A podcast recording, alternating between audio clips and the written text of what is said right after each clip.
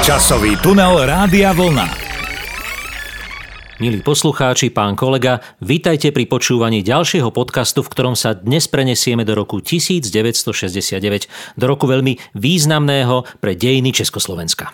Srdečne vás pozdravujem aj vás, milí poslucháči. Naozaj prenesieme sa do významných udalostí, ale dokonca sa prenesieme aj mimo túto našu krásnu modrú planétu, planétu Zem, ale o tom potom, ako sa hovorí, možno hneď v úvode by sme si, pán kolega, mohli načrtnúť, vy to tak máte rád, z tých kroník nejakú tú atmosféru tohto roku, pretože predsa len bol ešte cítiť ten závan slobody, aj keď sme tu mali tie sovietské okupačné vojska. Predsa sme len dúfali, že to nebude nadlho na tých dvadsať rokov, že sa to nejak všetko dá do poriadku a že budeme pokračovať v tom obrodnom procese, v ktorom sme začali v roku devätnásť šesťdesiatosem. Áno, v spoločnosti ešte stále pretrvával optimizmus, že sa to všetko podarí zvrátiť. Ešte stále sa nahrávali nové slobodné piesne, vznikali filmy, ktoré naozaj popisovali tú dobu objektívne a slobodne, aj keď treba povedať, že úzda sa už pomaly uťahovala, zákony, ktoré mali toto všetko obmedziť, už boli takmer na stole a prichádzala doba, kedy tá sloboda slova bola výrazne obmedzená a to všetko, čo sme zažili od toho januára šesťdesiatosem,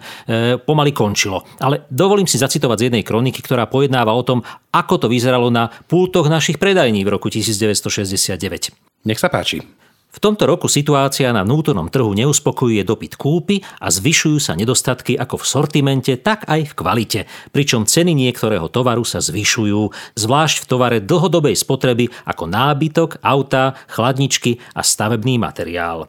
Potom ďalej kronika hovorí o tom, že maloobchodné ceny stúpli o dvanásť percent, že na pultoch predajní chýbajú potraviny, mäso, bravčové, hovädzie aj ostatné mäsové výrobky, chýba zelenina, chýba textilný tovar, postelná bielizeň, koberce, dámske a pánske prádlo. Skrátka, nebolo takmer nič a treba povedať, že to bolo spôsobené aj tým, že podniky sa opäť z toho pôvodného plánu roku devätnásť šesťdesiatosem, že sa trošku uvoľní to hospodárenie, že nebude už tak centrálne plánované a že sa bude prihliadať aj na zisk podnikov, tak sa opäť vracali k tomu centrálnemu hospodáreniu a zároveň z podnikov odchádzali významní ľudia, ktorí boli nominovaní práve v tom roku šesťdesiatom ôsmom, čiže podniky sa nachádzali v akomsi hospodárskom chaose. No ale tak zase, aby sme nevideli všetko nejak čierne, pretože ten nedostatok tovaru sa asi tiahol celým tým socializmom, však si na to pamätáme veľmi dobre, na čo všetko sme museli stáť v obchode, respektíve mať nejakú známosť a hľadať pod pultom. Ale v každom prípade jedna veľmi dôležitá udalosť v tomto roku devätnásť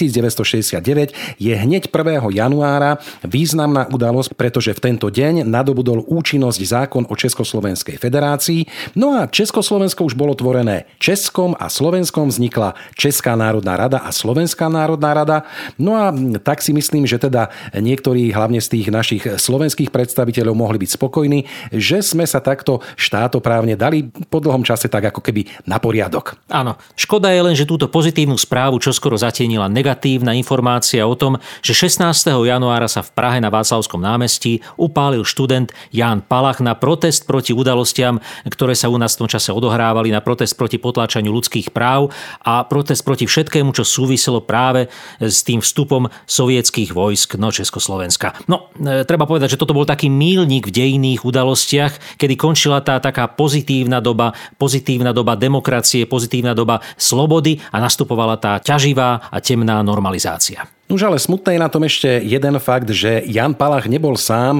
dvadsiateho piateho februára sa takisto upálil ďalší študent Jan Zajíc, ktorému štátna bezpečnosť potom nedovolila zorganizovať ani jeho pohreb v Prahe a pochovaný bol druhého marca v rodnom Vítkove.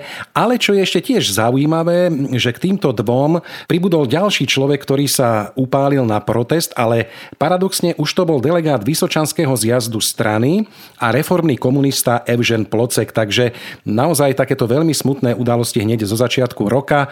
No ale pán kolega, tak aby sme nekončili tento vstup nejak tak smutne, predpokladám, že by sme to mohli vyvážiť nejakou takou aktuálnou piesňou z roku devätnásť šesťdesiatdeväť. No, veselá tiež nebude, spievajú Karel Kryl, je z jeho prvej platne Bratříčku zavírej vrátka, ktorá ešte slobodne vyšla v Československu, ale bol to zároveň posledný rok, v ktorom Karel Kryl mohol slobodne spievať napríklad v rozhlase alebo v televízii v Československu, takisto kedy si ľudia mohli kúpiť jeho platňu, pretože potom to už bolo ilegálne až trestné. Karel Kryl, Znamení doby. Před okny sloup, znamení moru, předpověď provazu a divných mravů klesáme hloub se strachem tvorů. Před ranou do vazu, před slobou davu zástupy lidí jdou pospátku vpřed, tak jako raci. Zbabělost hosty, každý si pozvedá, pálí ho dlaň. Mnozí se stydí, že stavěli svět, některý zvrací, dává je bestii ze svého oběda povinnou daň. Zástupy lidí idú pospátku vpred, tak ako raci. Aké symbolické pre tie ďalšie roky, ktoré prišli. Ale pán kolega, aby sme neboli takí ťažkopádni a politicky, poďme teraz k niečomu, čo s tou politikou nesúviselo úplne priamo, alebo možno, že vôbec. Áno, presne tak. Ako som už povedal v úvode, trošičku budeme opúšťať tú našu matičku Zem, ale nie ešte celkom, ale predsa len sa trošku vznesieme do výšin, pretože deviateho februára v tomto roku odštartoval k svojmu prvému letu Boeing sedem štyri sedem, slávne to lietadlo, ale nebol sám z týchto strojov, ktoré vzlietli do nebies, pretože druhého marca opäť prvýkrát vzlietlo už nadzvukové lietadlo Concorde, takže aj takéto technické vymoženosti sa stávali už práve v tomto roku devätnásť šesťdesiatdeväť. No a myslím si, že pre fanúšikov športu a hlavne futbalu jedna taká zaujímavá správa, že dvadsiateho novembra práve v tomto roku devätnásť šesťdesiatdeväť brazílska futbalová ikona Pelé dal svoj tisíci gól. Gratulujeme Pelému. Áno, a ja by som sa, pán kolega, teraz dostal k automobilom, pretože to je zase moja téma, moja srdcovka. Aj keď som povedal, že trošku odbočíme od politiky, bude to aj odbočenie, ale zároveň tá bude istý súvis, pretože v tom roku devätnásť šesťdesiatosem boli v Mladej Boleslavi na stole projekty novej Škodovky, ktorá mal mať predný náhon, bola moderná, krásna, zaujímavá, ale politická situácia nedovolila, aby tieto projekty dostali zelenú a tak ostali iba na papieri alebo vo forme prototypov. Napriek tomu v roku devätnásť šesťdesiatdeväť uzrel svetlo sveta nový automobil Škoda sto, respektíve Škoda sto desať, a bol to teda akýsi modernizovaný variant Škody tisíc em bé, ktorú ľudia už poznali u nás. Dostal vpredu namiesto tých bubnových nové kotúčové brzdy, takisto dva okruhy brzdové dostal, aby bolo to teda všetko trošku bezpečnejšie, novú karosériu, respektíve facelift tej pôvodnej karosérie. No a samozrejme bol trošku menej hlučný a modernejší, aj keď vo svojej kategórii samozrejme stále zastaralý, pretože tá modernizácia Škodovky, ktorá mala prebehnúť, neprebehla. Ešte jedna zaujímavosť v súvislosti s výrobou tohto automobilu, pretože práve v roku devätnásť šesťdesiatdeväť, tesne pred spustením výroby automobilu Škoda sto, vypukol v továrni v Mladej Boleslavi rozsiahly požiar, ktorý zničil päťdesiat tisíc metrov štvorcových výrobných hál starej fabriky a nepriamo tak ohrozil počiatok výroby tohto nového automobilu. Napriek tomu teda pracovníci fabriky zapracovali a dvadsiateho piateho augusta devätnásť šesťdesiatdeväť z linky zišli prvé automobily modernizovanej modelovej rady Škoda sto, Škoda sto desať. No tak vidíte, takže aspoň nejaké príjemné správy aj technického rázu. Samozrejme, asi tí ľudia si museli vystáť rady aj na takúto novú Škodovku, ale tak to bolo v socializme bežné. Ale buďme teda radi, že vývoj išiel dopredu a že naozaj to utrpenie v tej Škode tisíc nahradilo už aspoň o čosi pohodlnejšie sedenie v Škode sto. No a teraz, pán kolega, je myslím čas na ďalšiu pieseň, ale v krátkosti, zatiaľ čo v tom roku šesťdesiatom ôsmom u nás e, bolo badať prílev zahraničnej hudby, zahraničných pesničiek, aj tých anglických, aj tých inojazyčných než sovietských a našich, e, tak v tom roku šesťdesiatdeväť opäť sme to pomaličky začali utlmovať, zahraničné názvy kapiel museli nahradiť slovenské alebo české, ale máme tu ešte jednu výnimku, pretože Meky Žbírka v tomto roku spolu so skupinou Modus naspieval anglickú verziu, respektíve takú cover verziu v pôvodnom anglickom jazyku od skupiny Bee Gees a aj všade táto pieseň má názov v slovenčine Dostal som od teba list. A Meky Žbírka spieva naozaj túto pieseň mimoriadne vysoko.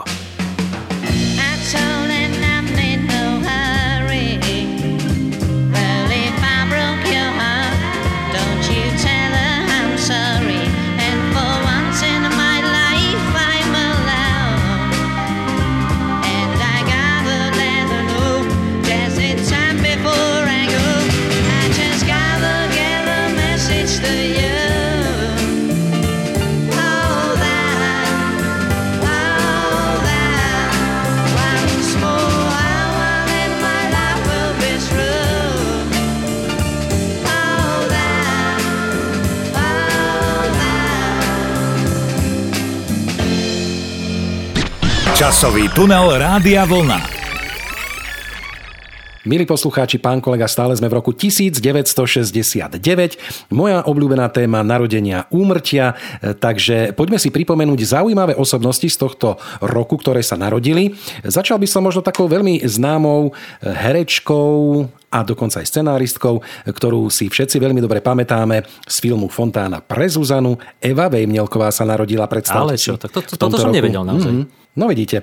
Ďalej by som rád spomenul Dana Bartu, speváka známeho českého, dá sa povedať československého, ale potom napríklad sa narodil v tomto roku aj nemecký automobilový závodník Michael Schumacher, s hercov z tých zahraničných by som spomenul Jennifer Aniston, René Zellweger a zo slovenských napríklad Roman Pomajbo alebo Zuzana Vačková. No a ešte keby sme si mali zaspomínať na nejakú tú športovkyňu významnú, tak napríklad Štefi Gráfová, bývalá nemecká tenistka, sa narodila, ale aj Branislav Jobus, slovenský spevák, spisovateľ, hudobník a zakladateľ hudobného festivalu Vrbovské vetry. Zabudli ste na Miša Hudáka, pán kolega. Takisto sa narodil v tomto aha, roku šesťdesiatdeväť. Aha. Gratulujeme. Pardon, pardon, takto sa ospravedlňujem. Gratulujeme.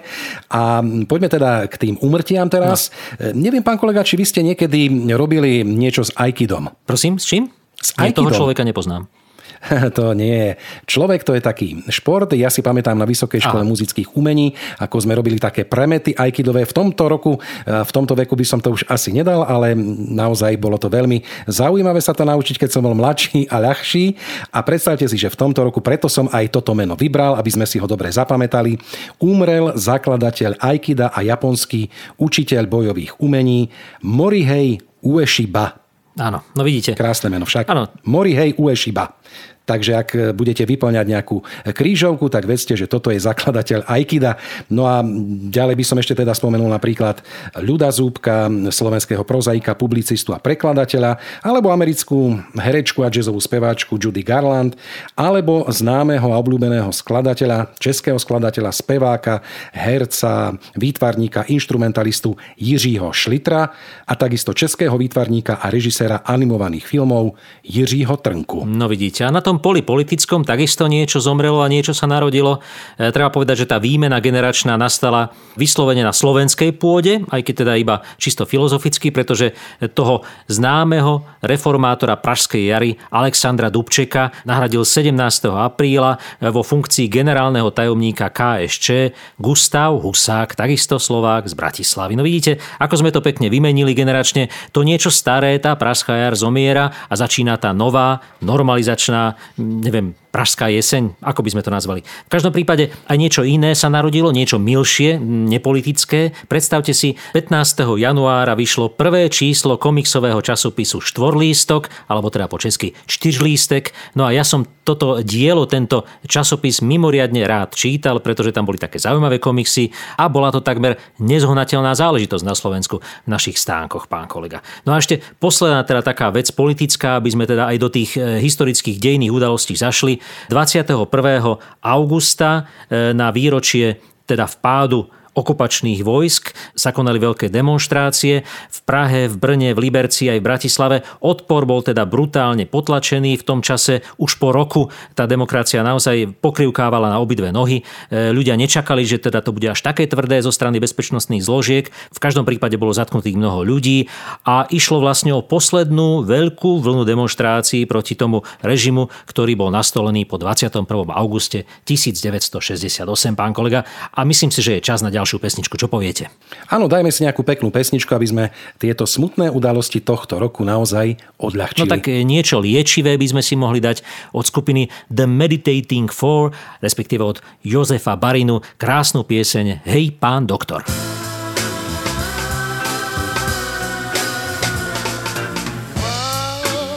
Slečna hlavu kloní a vo vás lásky nie. Sám sa tou láskou brodí a vo vás smúti svet. Chcel by som plakať, chcel by som smútiť, chcel by som, no nemôžem.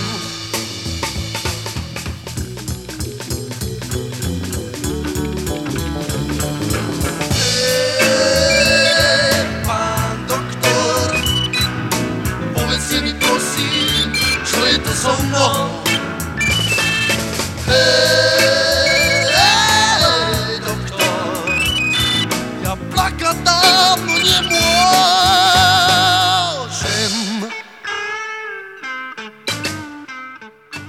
Hej pán doktor, keby ste mali liek na tie spoločenské neduhy, ktoré nás trápili v tom roku devätnásťstošesťdesiatdeväť, keď sa z bežných ľudí stávali pomaličky e, údavači, keď sme museli v podnikoch, alebo naši rodičia museli v podnikoch podpisovať, že súhlasili so vstupom sovietských vojsk, aj keď vnútri nesúhlasili, ale podpísať to museli, lebo keby nepodpísali, nuž tak by prišli o svoje miesta a niektorí teda preventívne odišli ešte skôr, ako to podpísali, aby teda to podpísať nemuseli.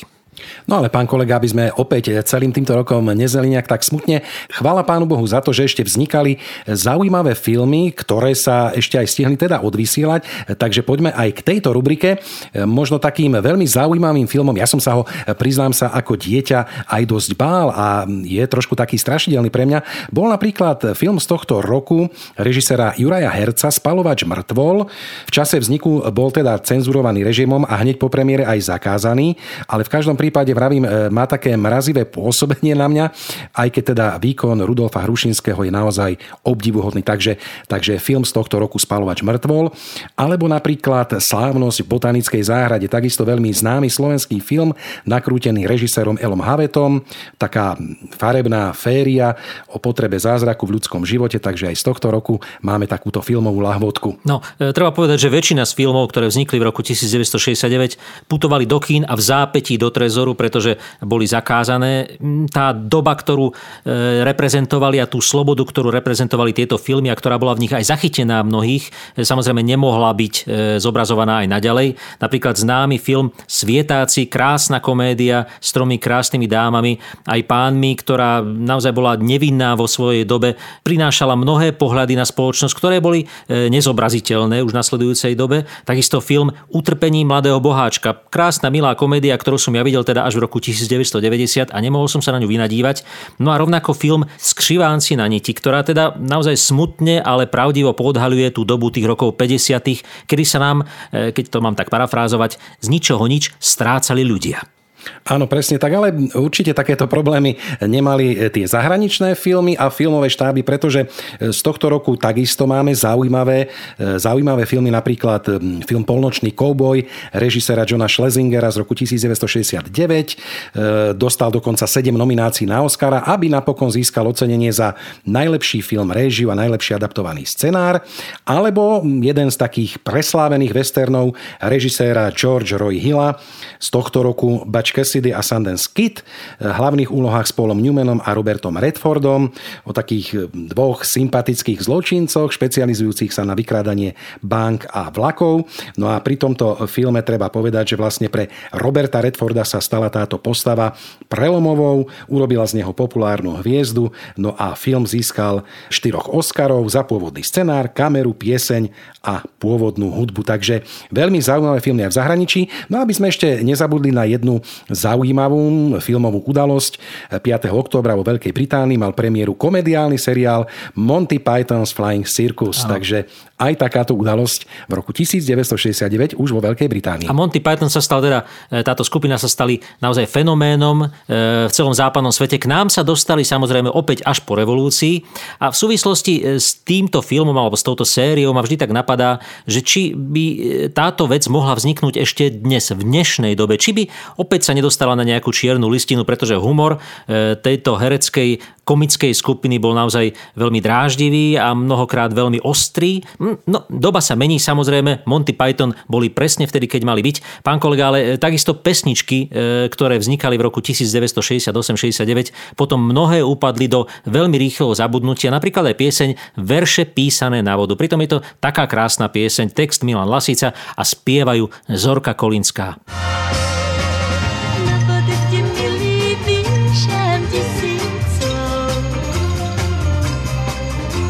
Pri brehu ich čakaj plávu nocou snou. Tma je taká hustá, z nepád papka už. Ráno moje slova rýchlo dlaňou zruš. Vonia bielý jazmín, bielý král. Ja sa s každou vetou tížko hrám. Na vody ty, milý, píšem tisícov.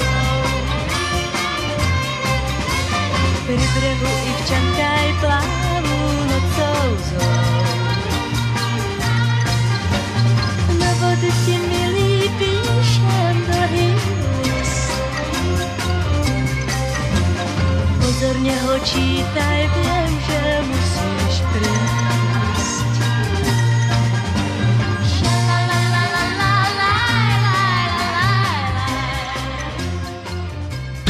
Časový tunel Rádia Vlna.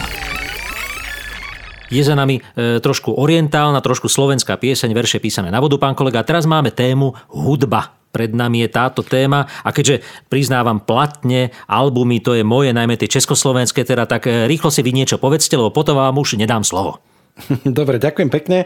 No tak asi taká najvýznamnejšia udalosť celosvetová, podľa mňa, bola tridsiateho januára v tomto roku devätnásťstošesťdesiatdeväť, kedy e, odohrali svoj posledný verejný koncert skupina Beatles na streche londýnskeho sídla spoločnosti Apple Records, takže naozaj taká smutná udalosť. Ale napriek tejto smutnej udalosti zase aj niečo pozitívne na skupine Beatles, pretože dvanásteho marca sa v Londýne oženil s Lindou Eastman Paul McCartney a dvadsiateho marca John Lennon sa v Gibraltári oženil s Yoko Ono. Takže vidíte, zaujímavý rok pre skupinu Beatles, posledný koncert a potom aj svadba, zábava.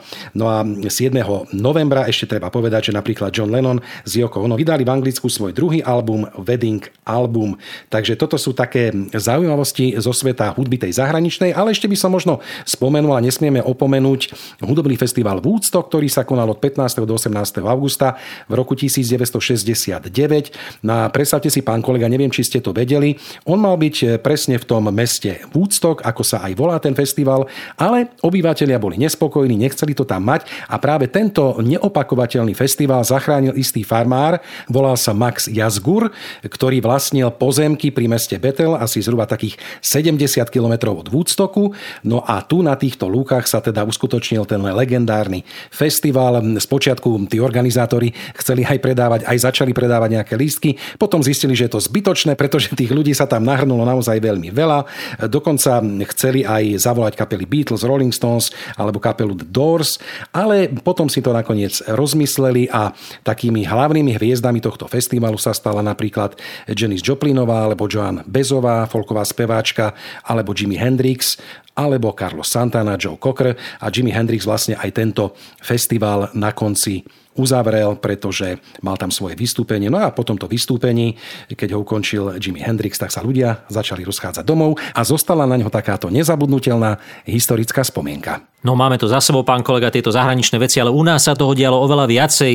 Ja preto už netrpezlivo čakám na to, aby som mohol povedať, aké albumy v tomto roku mohli ľudia kúpiť v našich predajniach. Napríklad ten Karel Kryl už spomínaný a jeho platňa Bratříčku zavírej vrátka.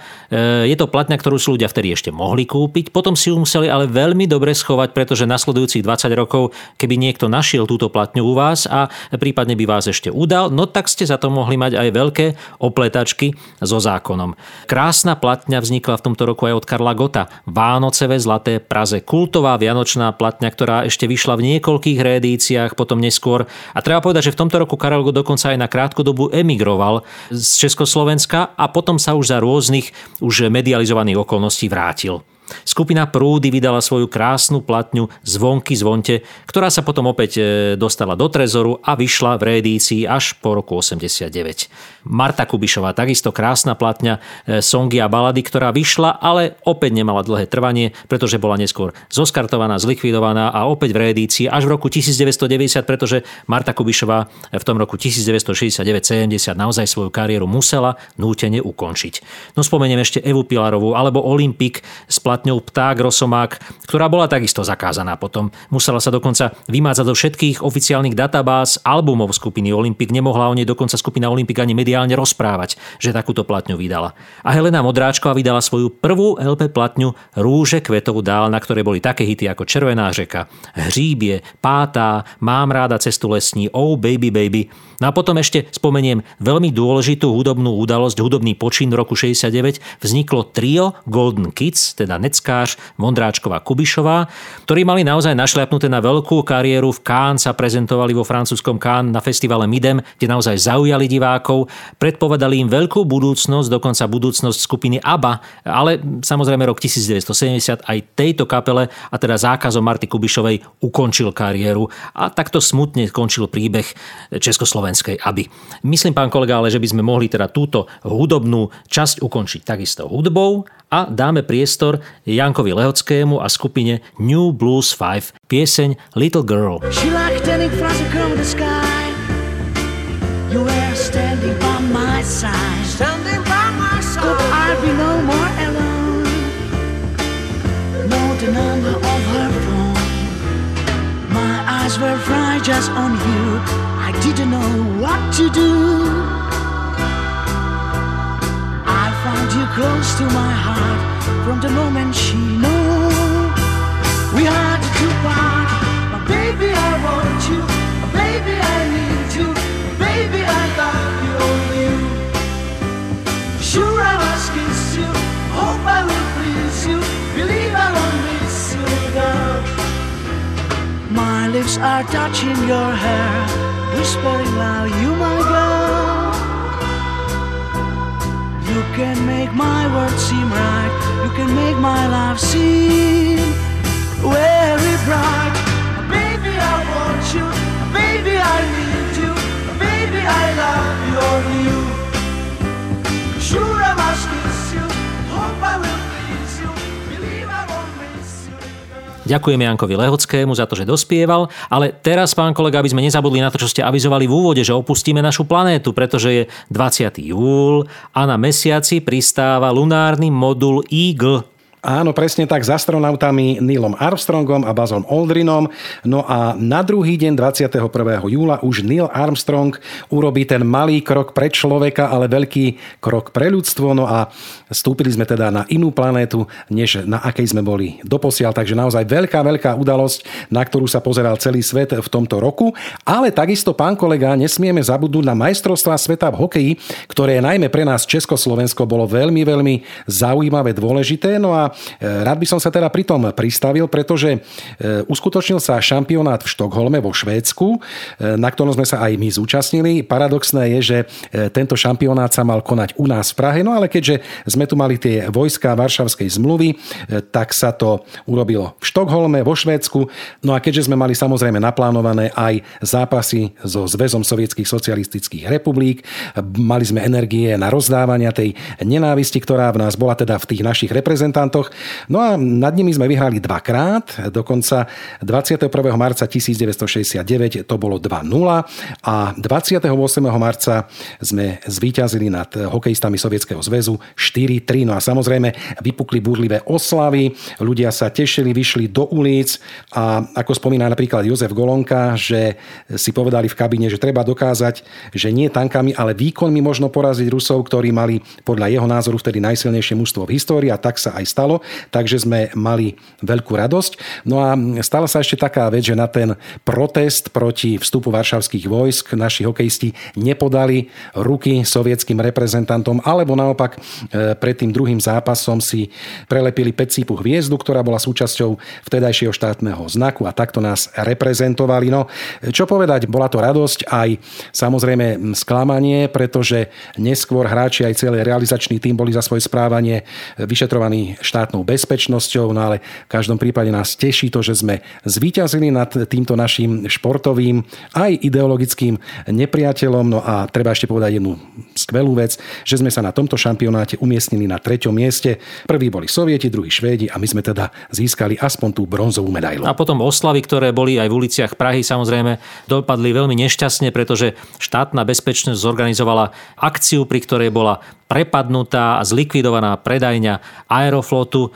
sovietskej leteckej spoločnosti. No a toto bolo neskôr využité a poukázané na to, že ako teda násilnosti prerastajú v našich uliciach a že je potrebné tvrdšie zasiahnuť proti demonštráciám a demonštrantom. No, ale veľké veci sa diali aj na bratislavskej pôde, respektíve na pôde festivalu Bratislavská líra, ktorý sa blížil v tomto roku šesťdesiatdeväť, a avizovali mnohí speváci, že prídu s pesničkami, ktoré neboli po chuti funkcionárom vtedajšej komunistickej strany, pretože riešili aktuálnu situáciu spoločnosti spoločnosti a reagovali samozrejme aj na politické udalosti, ktoré sa v tom roku devätnásťstošesťdesiatosem stali. No a teda mnohí z tých spevákov, ktorí sa chystali spievať tieto pesničky, dostali upozornenie, že tieto pesničky by nemali spievať, pretože budú popoťahovaní, že sú to takmer protištátne pesničky a dokonca mnohí z nich zakázali účasť. Karel Kryl, ktorý mal spievať pesničku Bratříčku zavírej vrátka, dostal stopku, na čo reagovali zase ďalší speváci, že teda oni nevystúpia, ak Československá televízia nebude prenášať bratislavskú líru naživo, lebo hrozilo, že to budú vysielať iba zo záznamu, aby mohli tie nepohodlné pesničky vystrihnúť. Čiže vznikol akýsi štrajk ľudí, akási protestná akcia, ktorá mala teda zabrániť tomu, aby sa zasahovalo do tvorby alebo do vysielania tejto bratislavskej líry. No nakoniec sa to podarilo celé ako si zrealizovať, pretože predsa len to bolo ostro sledované a súdrovia si povedali, že než tú bratislavskú líru zrušiť, tak ju radšej uskutočniť, aby teda nebolo ešte viac poukázané na udalosti, ktoré sa v Československu v tom roku diali. No aj keď dohra bola samozrejme veľmi silná, pretože pieseň, ktorá získala bratislavskú líru zlatú, volala sa Pieseň o mojej zemi, spieval ju Karel Černý, tak táto mala naozaj silné posolstvo práve proti vstupu sovietských vojsk a neskôr kvôli nej Karel Černoch musel zlatú bratislavskú líru vrátiť, sám musel prehlásiť, že so svojou piesňou nesúhlasí, že odmieta jej text a jedne tak potom mohol ďalej pôsobiť ako spevák v československej kultúre. No, túto pieseň si už onedlho pustíme, ale pán kolega, teraz by sme sa mohli rozlúčiť, pretože naozaj rok devätnásťstošesťdesiatdeväť bol bohatý na udalosti, ale my ich všetky dnes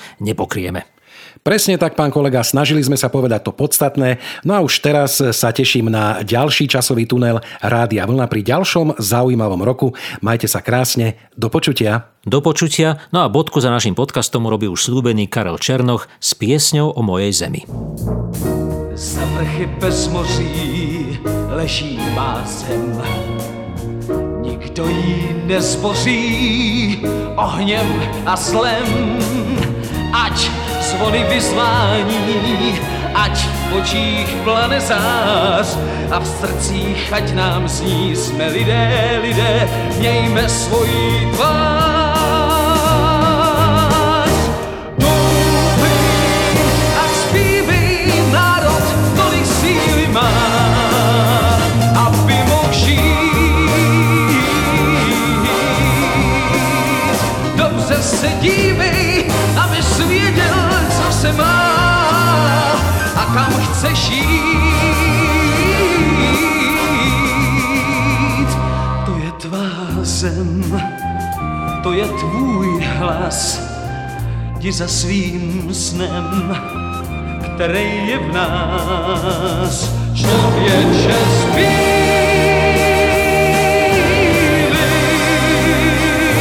svět se dívá, pravda bývá štít.